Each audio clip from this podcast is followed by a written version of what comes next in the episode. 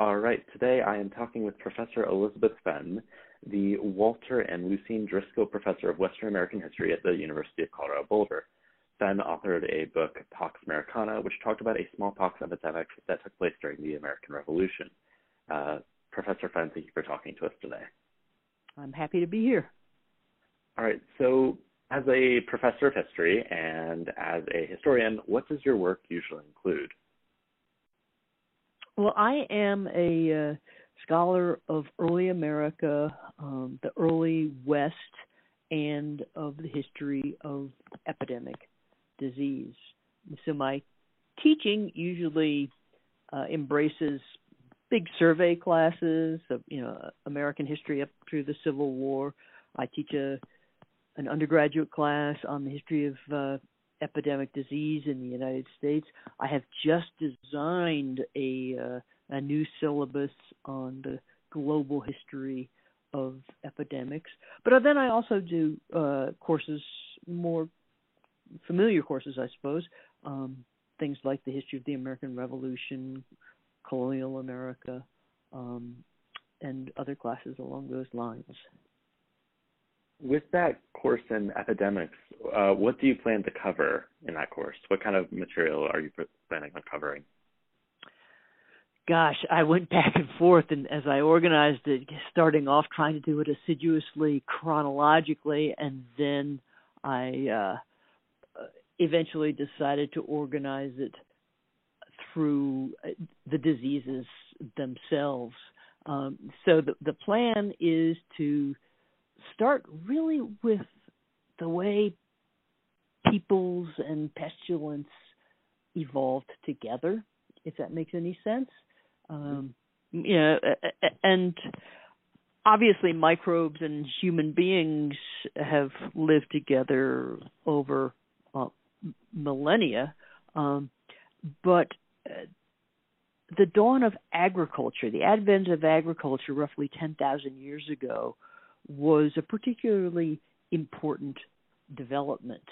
Um, and that's the case because it put uh, it put human beings and non-human domesticated animals in close long-term proximity so that microbes could re- readily cross the so-called species barrier and it also allowed for the accumulation and storage of food of grain in particular so that cities with very dense human populations could develop. And that, of course, allowed infections to evolve um, and, and, circulate more effectively, and, and it really allowed for epidemics to happen.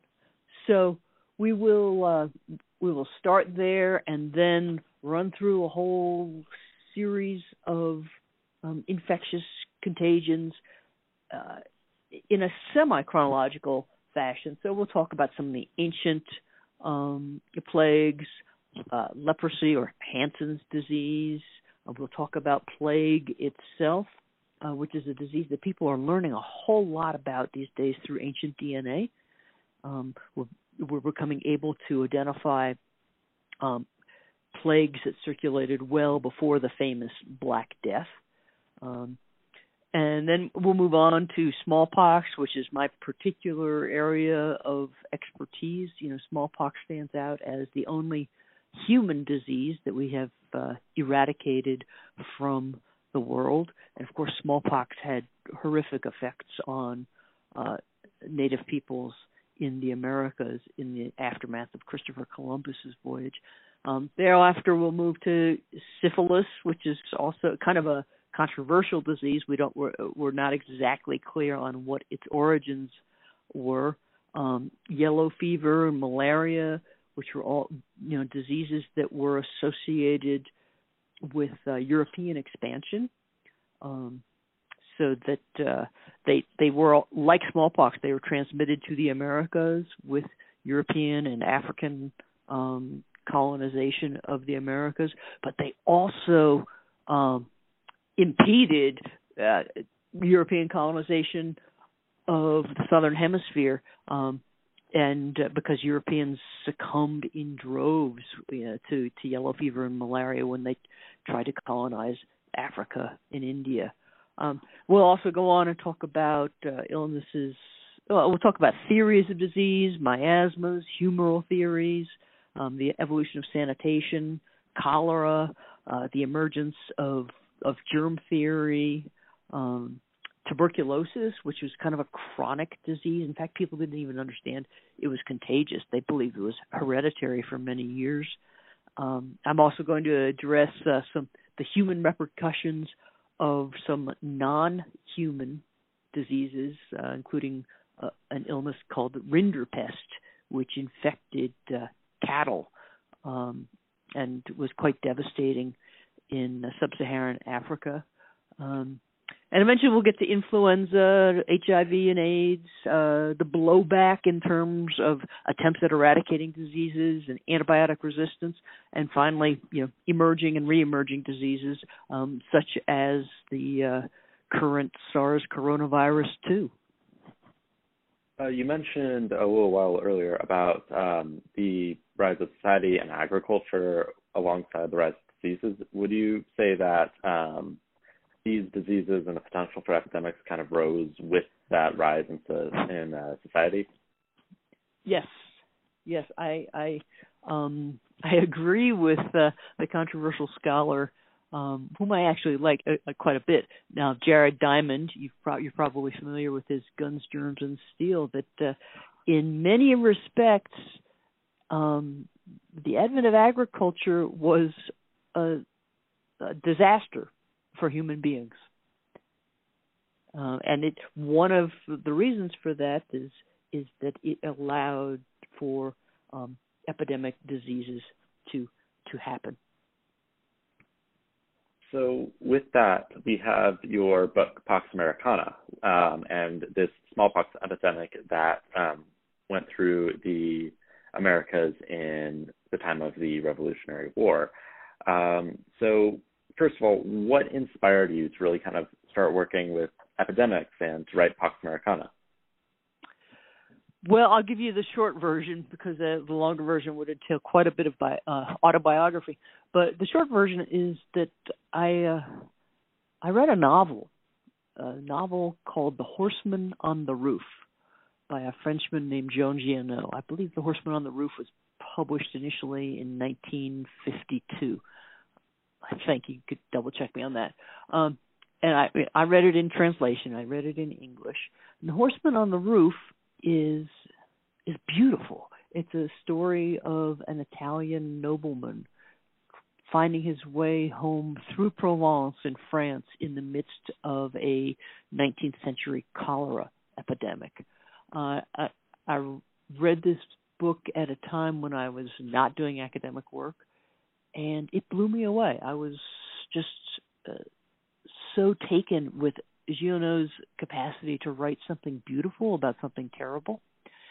And uh, that really triggered my interest in writing about this smallpox epidemic, which I had been vaguely aware of thanks to some undergraduate work I had done. And that it it um, actually catalyzed me to return to graduate school. I had left and uh, and write the PhD dissertation that became that book, Pox Americana. Interesting. So, what was the process from taking it to that thesis uh, to a novel like? I mean, not a novel, a book like. Um, I had written my PhD dissertation as a book, essentially, um, and I, luckily I had an advisor who encouraged me to do that. So. Uh, I thought of my audience as I wrote the PhD dissertation as, uh, you know, educated lay readers, you could say, as well as f- fellow academics. Um, and as a consequence of that, uh, the revision from dissertation to book was relatively negligible for me. I believe I, you know, I think I'm a, I finished my, PhD in 1999, published the book in 2001. Um, so I, I did not change it too much. The one thing I did was add opening vignettes to every chapter as kind of a, a hook to to grab um, more of a popular reader. Uh, I thought that would make it a little bit more accessible uh, by doing that. So, in the book, it looks into the effects of this smallpox epidemic. Uh, what were some of the major effects that you found? Wow. Well, let me begin with a bit of background, which is to say that uh, the epidemic that I write about um, occurred from 1775 to 1782, and it swept all of North America in those years, uh, and in fact, uh, much of South America too. Although I you know, I make a gesture to it, but I don't write about it. That's another book that somebody needs to write. Um, so a, a massive, massive smallpox epidemic that swept the entire continent and remade uh, the continent in in many ways. Um, as you mentioned, those are almost exactly the years of the American Revolution. So early in the revolution, it became quite clear that uh, smallpox was a a real danger to George Washington and his continental troops. Uh, the reason for that is that by this time, by the mid to late uh, 1700s, smallpox still had not become endemic in the Americas. When a disease is endemic, it means it's constantly present in background, kind of like what's happening with coronavirus today. I mean, my my concern about coronavirus is that it's going to become an endemic disease.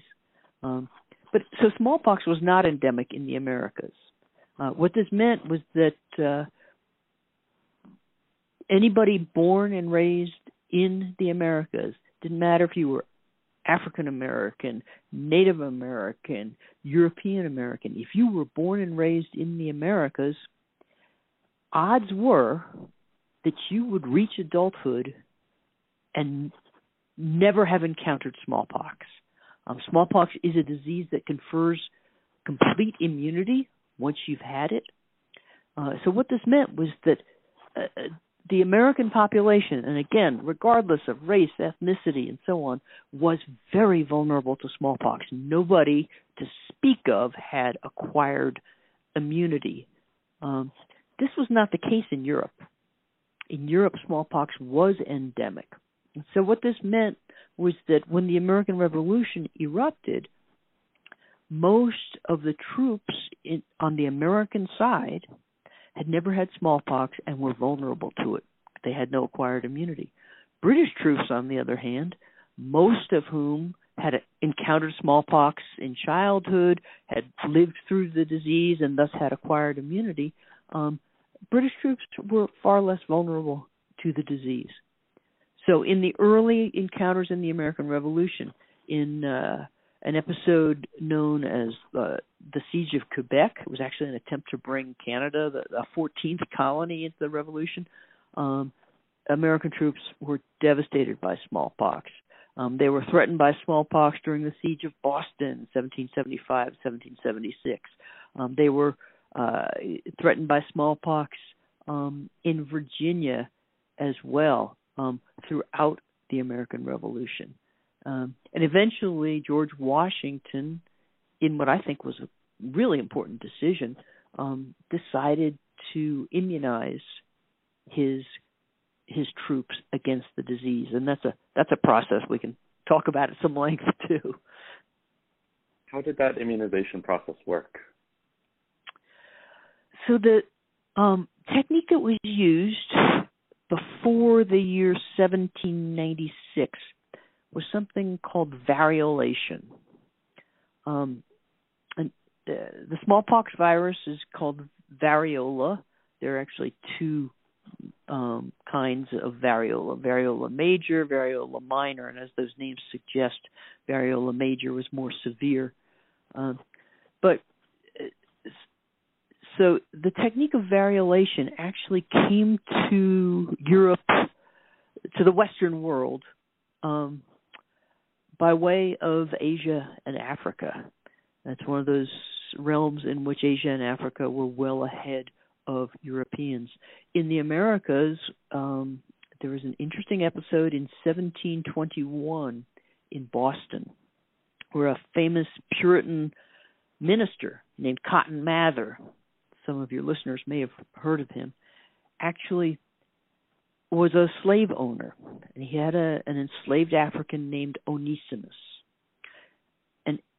And, when you think about it, it, you'll understand that an enslaved person who had had smallpox and therefore had garnered immunity was more valuable than a, an enslaved person who had not had smallpox and might thus contract it and die. Um, so, at any rate, Cotton Mather asked Onesimus, he said, Onesimus, have you ever had smallpox? And Onesimus looked at Mather and says, Yes and no. And then Onesimus went on to describe to this Puritan minister how his father in West Africa, when he was a little boy, had put him through variolation. And what variolation involved was taking pustular matter, um, live material of smallpox from the smallpox sores. You know, smallpox covers you with with with pox uh, mark with, with, with pustules. Uh, variolation involves taking pustular matter from a live smallpox case and implanting it into an incision or an abrasion in your skin. And that's what Onesimus's father had done to him when he was a little boy. Um, he came down with a mild case of smallpox, and for some reason, variolated smallpox is less severe it still has a, like a five percent case fatality rate. Um, um, and, but you, you go through the disease and you acquire immunity for the rest of your life. Um, so when George Washington decided to immunize his troops, um, what he put them through was variolation. Um, and when you're variolated, you know you come down with a mild case of smallpox, and a mild case of smallpox is not something to be scoffed at. You know, as I said, you know, even even variolated or it's sometimes called inoculated smallpox had like a, about a five percent case fatality rate. You know, you come down with this disease, you are sick, you're covered, you know, you have the pustules, you're sick for a month. Um, but uh, it was a very important decision for Washington for the Continental troops, uh, and and it pretty well prevented smallpox from from circulating through the Continental Army after 1778. Now, down the road, you know, vaccination was developed in 1796, and you know, smallpox was actually the origin of of that practice too, which we're we're all so familiar with today. Um, but what was used during the Revolutionary War was variolation, was you know actually infecting somebody with smallpox in order to confer immunity. So it's kind of a precursor to the modern vaccine or the modern vaccination process. It was exactly that. It was a precursor to the modern vaccination process. Now, the modern vaccination process, or an early variant of it, came about not long after the American Revolution in 1796 um, and it was developed by a British physician, an English physician named Edward Jenner. And he had observed that uh, milkmaids, you know, women who milked cows, tended not to get smallpox. And he hypothesized that it might have been their exposure to cowpox.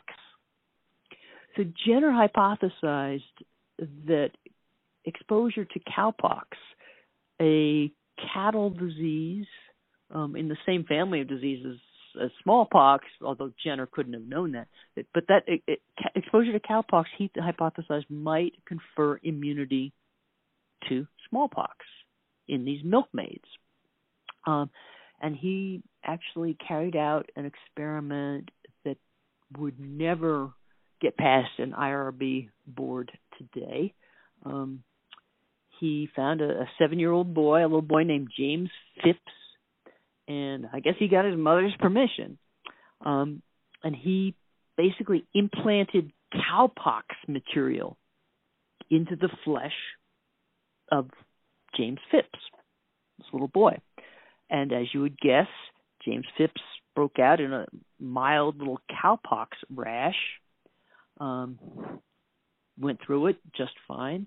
And after he was all healed up, uh, Edward Jenner tried to infect James Phipps with smallpox, and he could not get the infection to take. Um, cowpox is a very minor disease compared to smallpox. And you know there are British historians who've written about this moment, and they say you know it was as if an angel's trumpet sounded. Uh, that you know this this discovery that cowpox could infer, confer immunity to smallpox, and people adopted it all around the world um, very very quickly because smallpox was such a horrific disease. I mean smallpox typically smallpox has a 38% case fatality rate. You know that makes that makes coronavirus look like nothing. Um, and so cowpox vaccination. In fact, that's the the root of the word vaccination. You know, if you speak Spanish, for example, you know that word vaca is cow. That's vaccination. That's where we get that word. I'm sure it's you know it's the Latin. Um, you know, and now we now we use vaccination day in and day out, and we're all hoping for a coronavirus vaccine. So, with this epidemic, um, with studying it, what would you say are the lessons that we could learn from it? Um, what do you think the biggest takeaways from this epidemic were? Oh, um, well, I, at the meta level, um, epidemic disease remakes our world and has done so for millennia. Um, you know, not just talking about smallpox, but even like the Black Death. You know, in, back in in the 1340s, um, remade Europe. You know, it, it it killed half of Europe's population, and historians have have argued quite convincingly, you know, created the Renaissance and created the downfall of feudalism and then eventually the, the birth of global capitalism. Um, in the American context, in in, in the case of uh, smallpox, it, even before the epidemic that I write about, smallpox really did the dirty work of colonization for Europeans.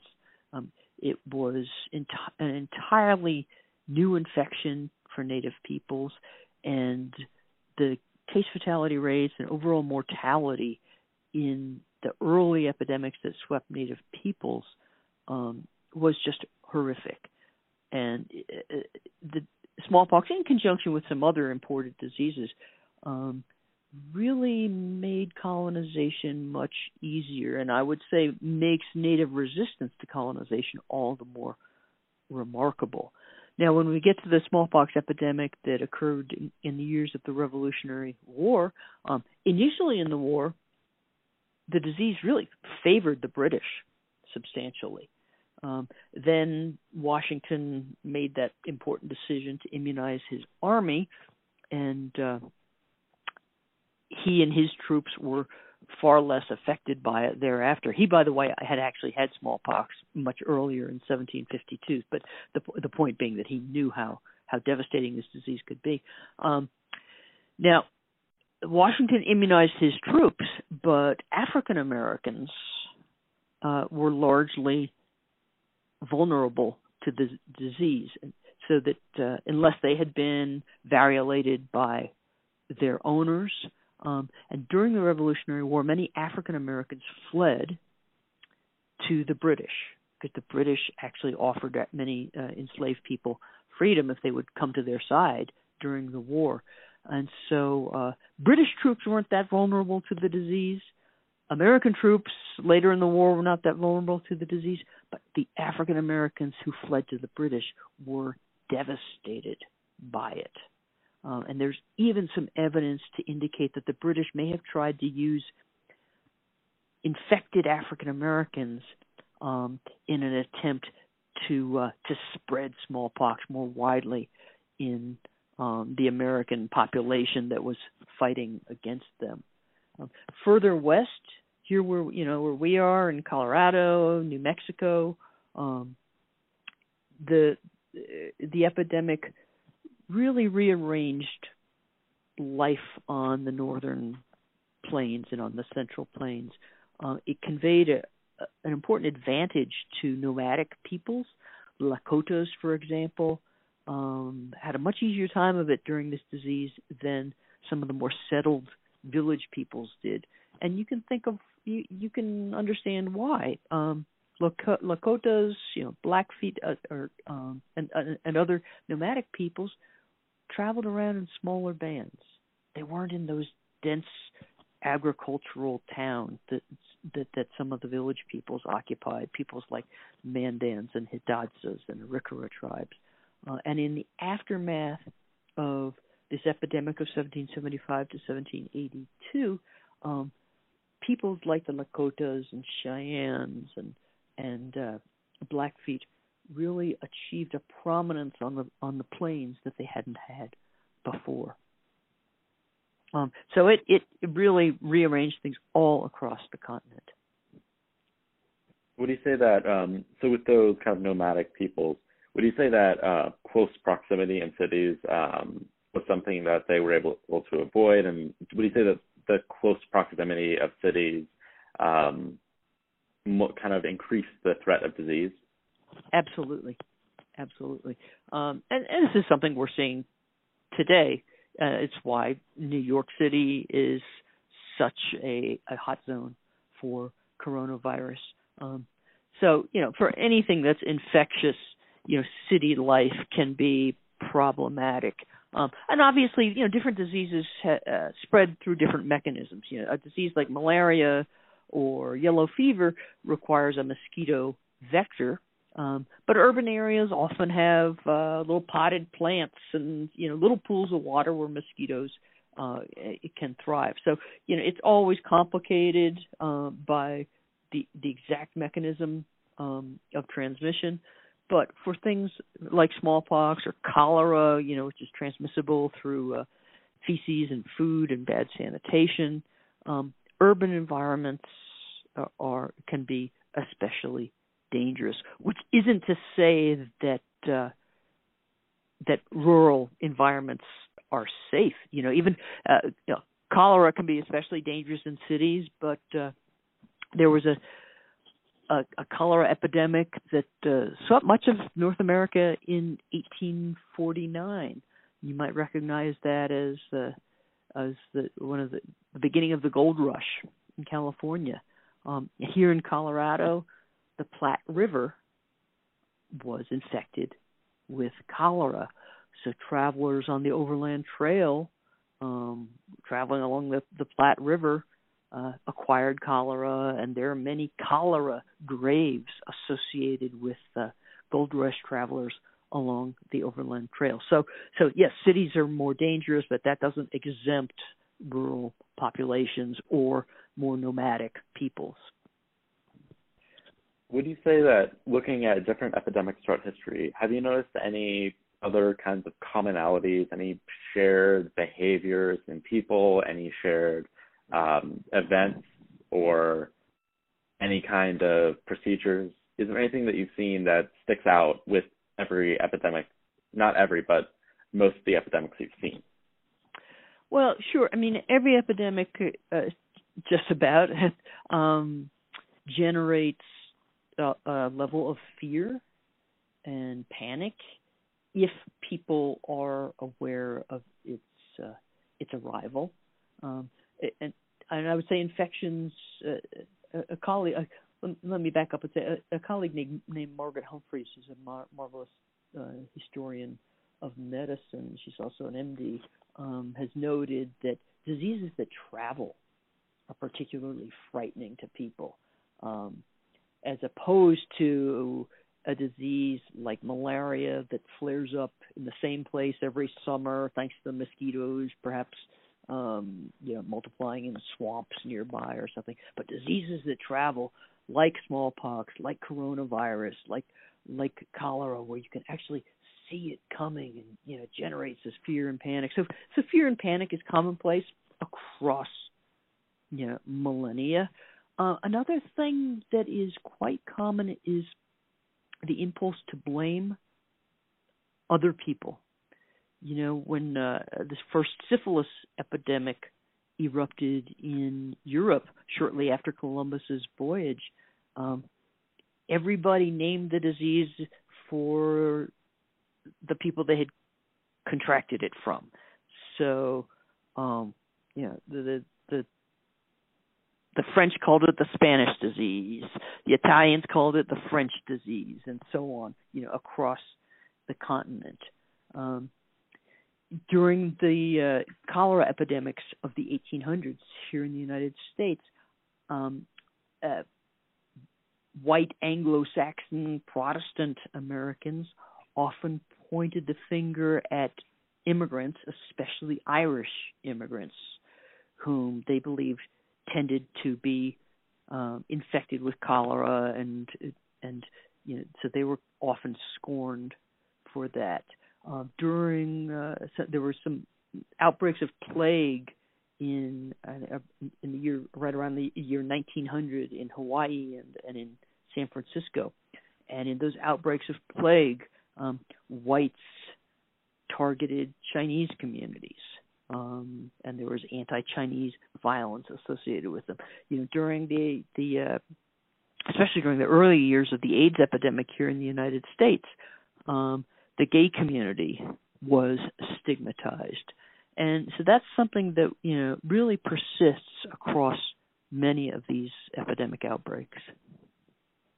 Um, would you say that there are any similarities with the smallpox epidemic or other epidemics we've seen that also apply to the current um, epidemic involved the COVID 19 virus?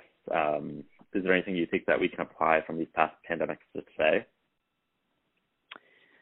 Well, um, aside from the things I just mentioned, uh, not not off the top of my head, but I you know I can promise there will be unanticipated consequences and and and the consequences can be profound. Um, you know, we've seen this in in prior epidemics. You know, uh, I mean, there was like yellow fever in the 1790s and then up through 1800, 1803. Yellow fever actually um, led Napoleon to turn over Louisiana to the United States. Um, you know, so I, I think uh, you know we, the, the repercussions are are in some respects hard to anticipate. I mean, we can all we can all try to prognosticate, you know, but I have to say my my crystal ball is is cloudy. Um, but I I do know there will be repercussions with that, I think that wraps up my questions. Is there anything else you would want to tell our listeners? Is there anything you would want to leave as kind of a, a final note? Um,